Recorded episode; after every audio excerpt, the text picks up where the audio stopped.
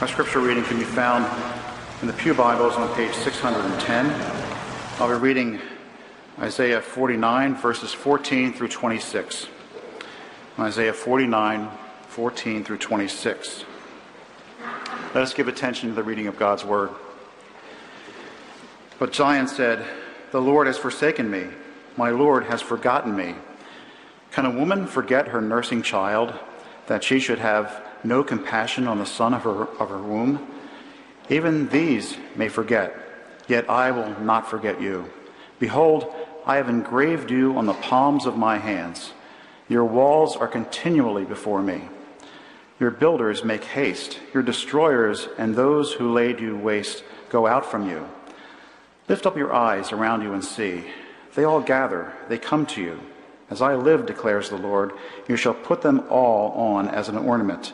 You shall bind them on as a bride does. Surely your waste and your desolate places and your devastated land, surely now you will be, you'll be too narrow for your inhabitants, and those who swallowed you up will be far away. The children of your bereavement will yet say in your ears, The place is too narrow for me. Make room for me to dwell in. Then you will say in your heart, Who has borne me these? I was bereaved and barren, exiled and put away. But who has brought up these? Behold, I was left alone. From where have these come? Thus says the Lord God Behold, I will lift up my hand to the nations and raise my signal to the peoples, and they shall bring your sons in their bosom, and your daughters shall be carried on their shoulders. Kings shall be your foster fathers, and your queens your nursing mothers. With their faces to the ground, they shall bow down to you and lick the dust of your feet. Then you will know that I am the Lord, that those who wait for me shall not be put to shame. Can the prey be taken from the mighty, or the captives, captives of a tyrant be rescued? For thus says the Lord Even the captives of the mighty shall be taken, and the prey of the tyrant be rescued. For I will contend with those who contend with you, and I will save your children. I will make your oppressors eat their own flesh, and they shall, shall be drunk with their own blood as with wine. Then all flesh shall know that I am the Lord your Savior and your Redeemer, the mighty one of Jacob. This is God's word. Do keep your Bibles open there at uh, Isaiah 49. I'm so glad the Bible is realistic in its view of the way we believers feel from time to time. Uh, it does not project a form of piety that ignores or suppresses the very real emotions and questions that often afflict the life of faith. Sometimes we come to church with mixed emotions, with confused thinking, with crushing questions. We believe in God, and yet the inequalities and iniquities of life and the inequities of which people face leave us with big questions. We believe in God, but we wonder at the fact that trouble seems to follow us wherever we go. We, we believe in God, yet we look at the state of God's world and the state of God's church, and we wonder why it is that if God rules, he can't rule in a bit of a tidier way than he does. And we find ourselves beset by questioning. This passage begins with a question. It's a question that reflects the thinking of a particular group of people. You'll notice it begins with the intervention, but Zion said.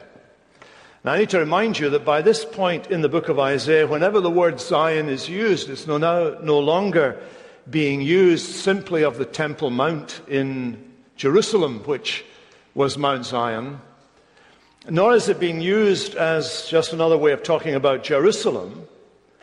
Zion, by this stage in the book of Isaiah, has begun to take on the shape and form of a kind of description of the believing people of God, the remnant within Israel that believed God, that actually believed God's promises. We, we might call them the Israel within Israel, or the church within the church. Visible Israel, corporate Israel, has been in rebellion against God, and Isaiah has said that they will be deported, the, their city will be devastated, the people will be deported to Babylon, and they will stay there. That's the location of Isaiah the prophet at the time of writing. He's told them this. This is what is going to happen. Within the nation, within corporate Israel, there are believers who've listened to Isaiah preach. And Isaiah has been very successful in reaching their consciences. Their consciences have been gripped by the Word of God, and they have felt slain by that Word. As they've contemplated what is coming, the Babylonians rising up, coming and devastating their city and deporting their people, is the kind of ultimate expression of the judgment of God upon an ungodly people and a people who have been in idolatry as well as worshipping the living God have mingled their worship of the living God with their following the ways of the nations round about. In Christian parlance, we might speak about the worldly church. A worldly church that seeks to still profess the name of the one God who made the universe, while at one and the same time following the notions, the values, the ideas, the mindset of the world around. Isaiah has been speaking to them. And he's been speaking not only words of condemnation, but words of reassurance. He has been in this chapter, in the early part of this chapter, recording the voice of the servant of the Lord who is to come the servant who is given a mission by God in the early part of this chapter. He is given a name by God. He is an individual, but he's going to represent Israel. He is the true and faithful Israel. He will do what Israel did not do. He will keep the word of God. He will be obedient to the word of God. And above all, he will fulfill the mission of Israel. It is his job, we're told, to bring back Jacob to God, that Israel might be gathered to him. He will be a light to the nations, verse 6. And the salvation of God will reach through him the ends of the earth. That was the message that Isaiah has just delivered. And the effect of that message, verse 13, is to prompt inanimate nature to jump on its feet, as it were, and to sing the praise of God. Sing for joy, O heavens, and exult, O earth. Break forth, O mountains, into singing. Why? Because the Lord has comforted his people and will have compassion on his afflicted. Using that word of comfort that was preached by the Lord as he comes in Isaiah 40, the good news message that their iniquities have been pardoned. What an amazing message that is. And you would think that kind of message of ultimate victory for the people of God, ultimate pardon for an unrighteous people of God, and the action of God on their behalf, you would think that that would have a positive effect. But apparently, by the time we get to verse 14, we're hearing that there are those among the believing people who's, who are having a different experience. Their complaint is echoed here. Zion said, The Lord has forsaken me, and my Lord has forgotten me. Corporately, Zion is under the judgment of God. And among corporate Zion, there is the Zion of God, the people of God. This word has become the code word for the believing people of God. No longer is it tied to Jerusalem, it points to another Jerusalem, the Jerusalem that is above, that is free, where God reigns and where God lives and where God is intensely present. Zion said, The Lord has forsaken me. And how this affects us today is this that there is within the corporate church in the world, there is a believing church. Within the corporate Israel, that is the church of God today on the face of the earth, there is a believing remnant of people who actually believe what they profess when they recite their creed. And we have come, as we saw earlier, we have come to Mount Zion to the city of the living God, the heavenly Jerusalem. That's where our address is now. That's where we belong now. That's where our allegiance lies. Now we belong to that heavenly city. Savior, if of Zion's city I, through grace, a member am right now. And that's what you are if you're a believer. Our citizenship is in heaven, says the Apostle Paul.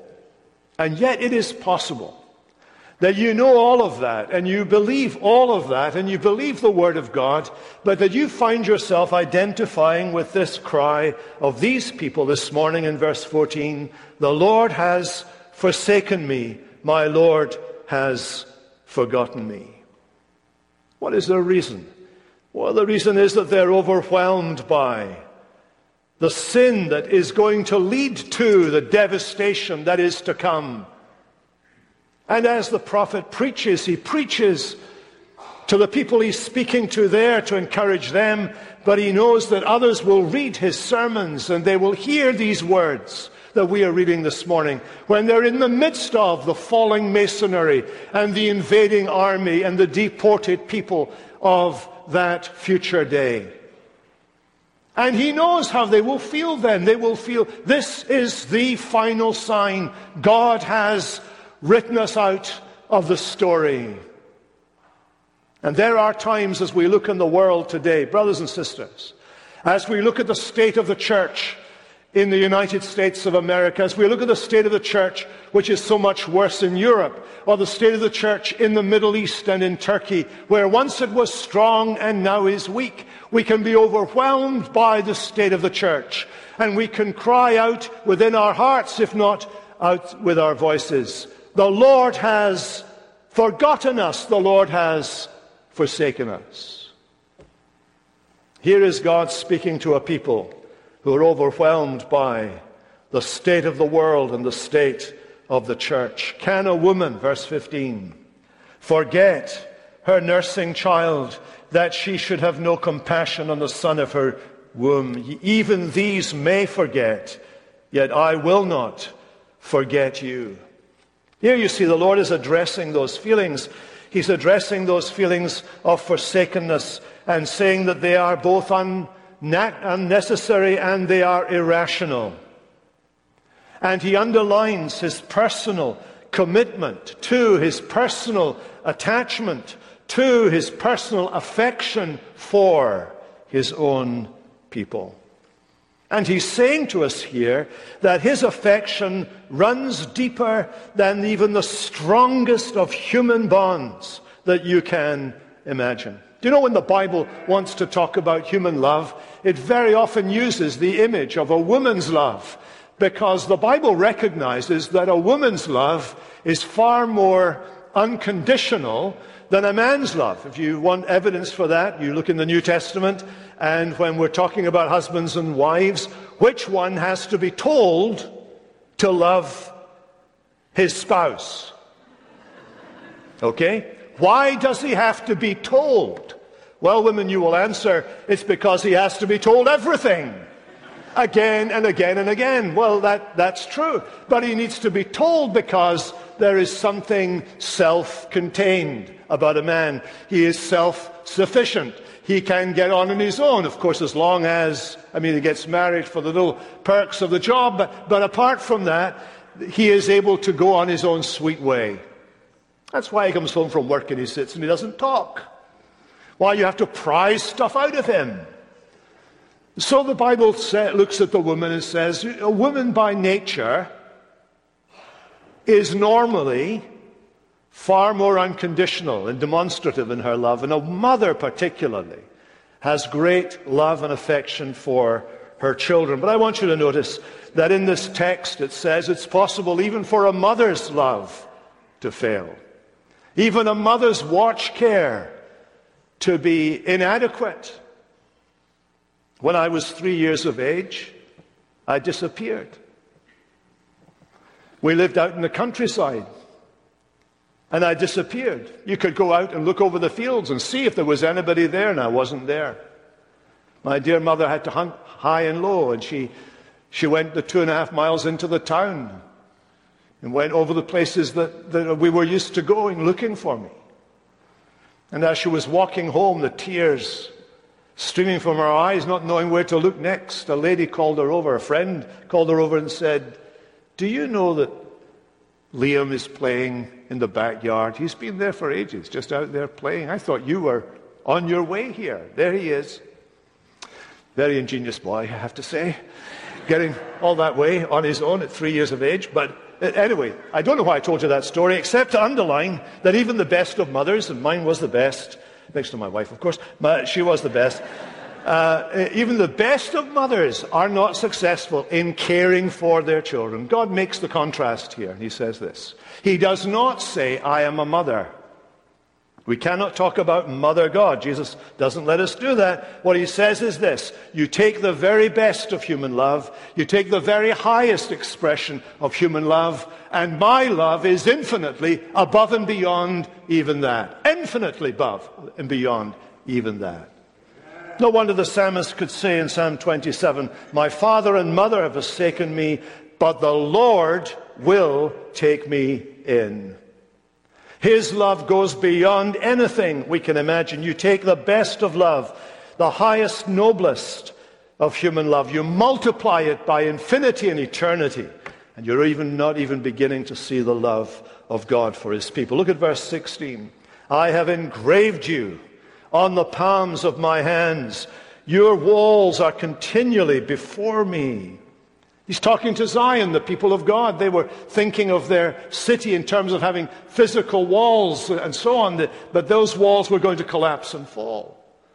God is saying to them, look, the heavenly Zion to which you really belong, the heavenly community to which you really belong has walls of security around you, and those walls have never ever fallen. They will never fall. Those things I put in place for the eternal security and safety of my people will never be invaded, will never collapse. Your walls are ever before me.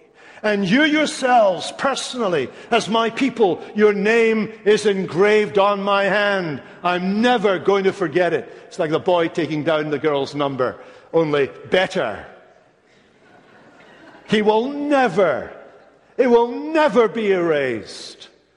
You know those great hymns that capture this idea Arise, my soul, arise. Shake off thy guilty fears. The bleeding sacrifice on my behalf appears. Before the throne my surety stands. My name is written on his hands. My name from the palm of those hands eternity will not erase. Engraved on his heart it remains in marks of indelible grace. Brothers and sisters, God addresses our fears, even our guilty fears, because that's what these were guilty fears. He addresses these and reminds us of His absolute and eternal love for you. But He also challenges our unbelief. He doesn't just say it's okay, but He challenges our unbelief. We have no real reason for unbelief. Look at verses 17 to 23. A number of things were going to happen. Some I've already mentioned. Uh, Jerusalem's walls would fall, the people would be exiled. But God has been making these promises that through the, ser- the servant who is to come, he will gather, raise up the tribes of Jacob. He will bring back the preserved of Israel. He will be made as a light for the nations that my salvation may reach the ends of the earth. That's verse 6. So here's the vision that Isaiah has been painting. He's been doing it right from the very beginning of his book, way back in chapter 2. Way back in chapter 2, he sees the heavenly Zion raised up above the whole earth, and he sees people coming from all over the world pouring into Zion and asking the way of salvation, asking how they may worship the Lord God. What a great vision. And he says that he reminds them here in verse 17 that this is going to happen. The builders are making haste. The destroyers and those who laid you waste will go away from you. In other words, Zion is going to be built. The, the city of God is going to grow. The people of God are going to get more multi, multitudinous and, and glorious in their number. The church will grow. Zion will gather her children around her like a bride. Verse 18. Her children will be the ornaments of her bridal gown, the people of God as they come to be part of this great assembly. Like the bride of Christ, the bride of God, getting ready for that great day. In fact, the children of your bereavement, the people you thought you'd lost, the people from those ten tribes that will disappear to the north of Judah, they'll vanish from the face of the earth and from history. But among those ten tribes, there will be God's elect. There will be a remnant of believers. They will be called. They will be gathered. The remnant of Israel will be gathered out of all the nations of the world. So, the point of verse 20 the children of your bereavement, the people you thought you lost, the people you thought you'd never see again, the people you thought you would never see gathering with you in the city of God, they will be there. In fact, they'll be whispering in your ear. Suddenly you're going along the road and you hear a voice you recognize whispering in your ear saying, You know, we're going to have to build a bigger city here.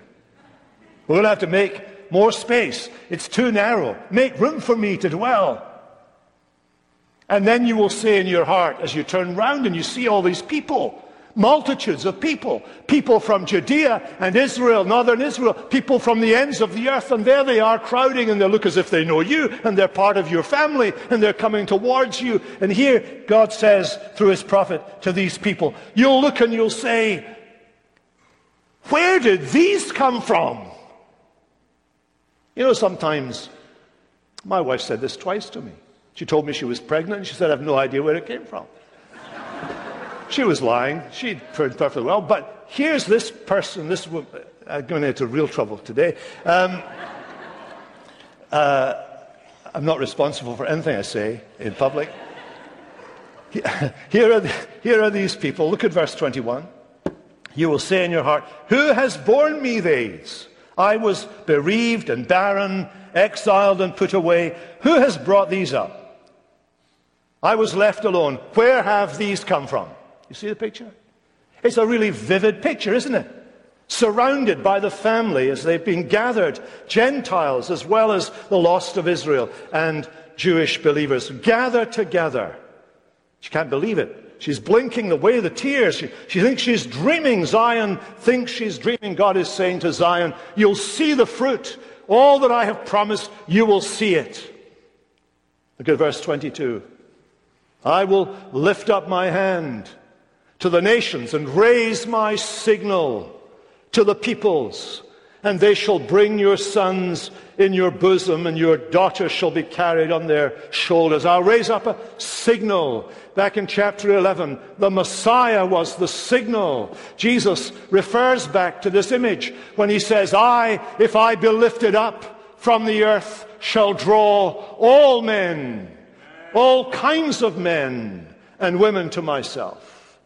Here is the raising up on the cross of the Messiah, and by the preaching of the cross, he is drawing men, women, boys, and girls from every part of this planet to himself. And you can see this great picture there in verse 22 as people stream to the signal that God is raised. Here are here are the men gathering, the, the, the, the, mothers gathering their sons in their bosom and carrying them as they make their way. Here are the dads with their daughters on their shoulders, streaming towards Zion, the city of God, as we bring ourselves and our families on the journey to the holy city, to the, to the city of Zion, the place of God. And there they come in their streaming multitudes. Look at verse 23. Kings shall be your foster fathers, queens your nursing mothers, the great people of the earth. They will come. Many great people of the earth will come. And they'll bow down. They'll bow down to you because you've shown them the way of salvation. You've stood as a light to the nations. You've been, you've been a, a torch pointing in the direction of the Messiah. You've been there. That's what you've been doing faithfully over these years. A light in the midst of the darkness. And these great people of the world who thought they had it all together have come to their senses, realized their need of salvation, and where have they gone? They've gone to the despised and the low and the weak of this world. They've gone to them and said, Sir, would you show me Jesus?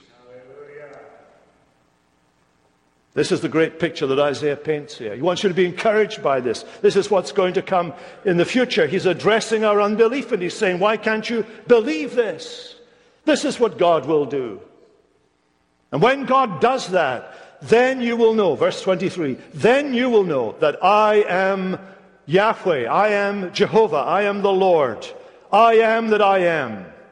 Those who wait for me shall not be put to shame. Here he is, the covenant keeping, covenant making, covenant regarding God and those who wait for him.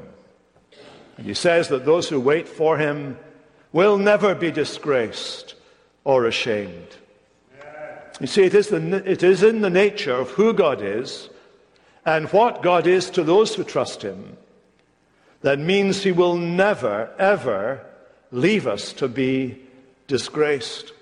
Whatever your circumstances that leave you feeling let down today, when people are letting you down, when life has let you down, when things have happened and you don't understand why they have happened, and you feel that God has forgotten you or abandoned you or betrayed you in some way, if you are a believer, if you're not a believer, these questions never bother you because uh, if life is hard, your response, if you're not a Christian, people hurt you, circumstances don't go your way, well, that's too bad. It's all random. Life is driven by chance. Stop complaining because there's no one to complain about or to complain to. Yeah, the reality is, even if you're not a Christian, you know perfectly well, you don't stop complaining. You ask why there is evil in the world. You ask why it is that people never learn their lessons. You wonder why it is that the world is the way it's going. Why do you wonder that? If everything is random and chance and there is no superior being, there's no one who made the world, there's no one to hold responsible except ourselves, why do you ask those questions? You realize how irrational that is? But you see, built into your very being, there is this awareness that you were made, that you are a made thing, and that this is a made place. Was made by the Maker, and that somehow or other, whatever is happening here has some connection to Him. And the revelation of the Bible is that the things that have gone wrong in the world have gone wrong with the world because things have gone wrong in our hearts. Out of our hearts comes every form of evil. And we need saved from ourselves, and God promises to do that. He promises to act for those who wait for him. In other words, God has his own timetable. God will do for us and with us something so unimaginably great, beyond our wildest dreams, above all that we can ever ask or think, in his own time. This is the problem we face, isn't it, as believers? In uh, in Romans chapter 8, it says that all of creation is groaning for the day when the sons of God, the children of God, will be revealed. In 1 John chapter 2, it says, It does not yet appear what we shall be. In other words, people look at us and they. Somebody came in this morning who's not a Christian, they looked at you lot. They would say, well, some are normal, some are not, a lot are not. Uh, some are well dressed, others could do with some help. Uh, and, and they would look at us, and, and basically they would be unimpressed generally. They would not be exceptionally impressed. But the reality is, you see, who you are as a child of God at this moment is not apparent to them. You're going to grow old. You're going to die unless Jesus returns. So, what about this eternal life we have?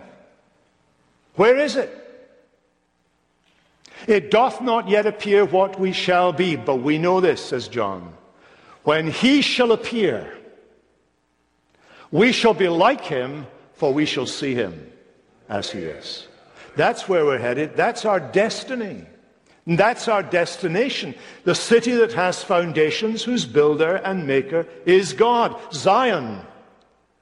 Zion, whose walls have never been overcome by any enemy, any enemy. Which is why, you see, at the end of chapter 49, we're told that God is going to bring all his enemies down. He's going to bring them all down in the end and demonstrate before the watching world that he alone is the Lord, your Savior, your Redeemer, the mighty one of Jacob. God addresses our unbelief and urges us to believe in him. And then, thirdly, God feeds the faith of God's people. He feeds his people's faith. Verses 24, 25. You see, some of these people were going to have a question here about what Isaiah had predicted. He predicted not only the rise of Babylon and its ultimate success, but he had predicted that this little startup operation to the east of Babylon, operating out of a, an old shed in the outskirts of Philadelphia, this startup operation, which was nothing in Isaiah's day, was going to grow very big, very powerful, very strong, and would one day overwhelm and destroy the Babylonian Empire. The Persians. Don't trust the Persians. But the Persians were going to rise up and they were going to be very strong, led by, and Isaiah tells the people the guy's name, Cyrus, led by Cyrus. Cyrus and the Persians were going to grow bigger and bigger. They were going to come and they were going to overwhelm Babylon and destroy it.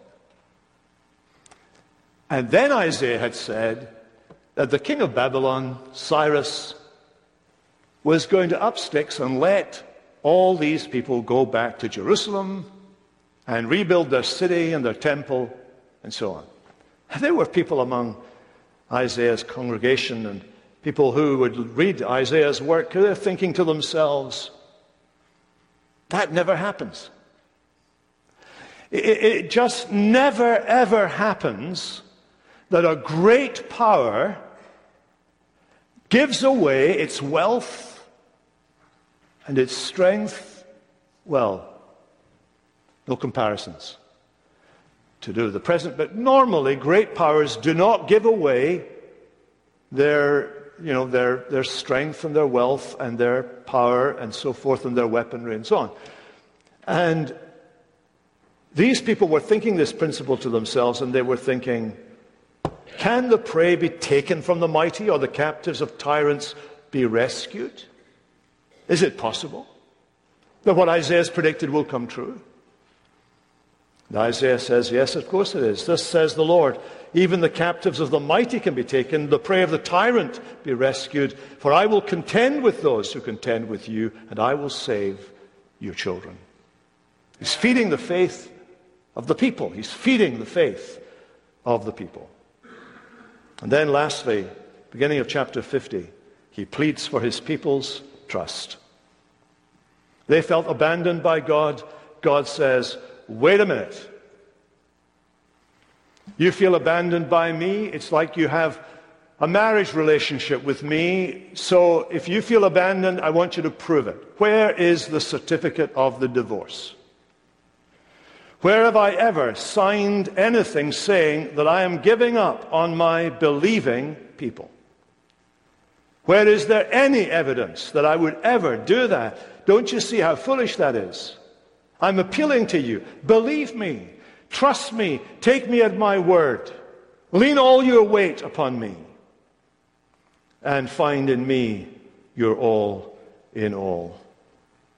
One of the old hymns puts it like this Come, ye sinners, poor and needy, weak and wounded, sick and sore. Jesus ready stands to save you, full of pity, love, and power. He is able, He is able, He is willing doubt no more.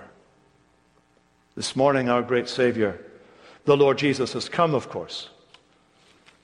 And here in these opening words of chapter 50, the Lord says, You know, I've been here. I'm been standing here, I've been calling you, I've been there, and nobody's taken my hand, no one's heard my voice, no one's listened to me, no one's turned to me, no one's trusted in me. He's saying to his people, now is the time to take my hand, now is the time to trust in me, now is the time to take me at my word. That's God's word to you this morning. It's his word to my heart and yours this morning. It is time to trust the Lord. He has not divorced us. However bad things get, however much the church in America may collapse, as it has collapsed in Europe, as it collapsed in Turkey, as it collapsed in the Middle East, think about the ways in which God is building his church today. When I was a boy in my teens, I went along to a prayer meeting in Glasgow. And that prayer meeting in Glasgow was a Southeast Asian prayer meeting. And at that prayer meeting, we heard about the, the fledgling work that was being done in countries in the Far East, outside of China. The missionaries who began in China had moved out to these other countries. And at that prayer meeting, we prayed regularly that God would work a miracle in China. I remember getting a book by a man called Watchman Nee. His theology wasn't perfect, but he was a very godly man, and I learned a lot from that little book called Sit, Walk, Stand. And I remember reading Watchman Nee's little book and being amazed by the fact that he was a Chinese believer. And you think of what's happened in these last years. God is doing the very thing the servant was supposed to do. He is being the light to the nations. He is calling the nations to himself. Look around you in this room and see for yourself. God is drawing people from the nations to himself. And he's giving us these promises that we've looked at today that he will never forget us, that he will build his church, that he will give the church victory over the world, and that he will rescue us from every evil power. Wherever you are in your life, one of those promises is for you. Let's pray together. And I want to pray this morning as we close the sermon from using words of Martin Luther. Let's pray.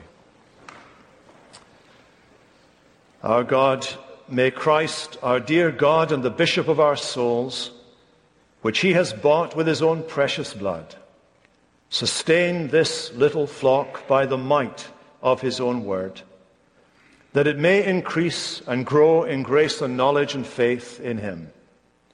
May he comfort and strengthen it, that it may be firm and steadfast against all the crafts and assaults of Satan and this wicked world. And may he hear its heart, hearty groaning and anxious waiting and longing for the joyful day of his glorious and blessed coming and appearing. May there be an end of this murderous pricking and biting of the heel of horrible poisonous serpents from hell. And may there come finally the revelation of the glorious liberty and blessedness of the children of God, for which they wait and hope with patience, to which all those who love the appearing of Christ our life will say from the heart, Amen and Amen.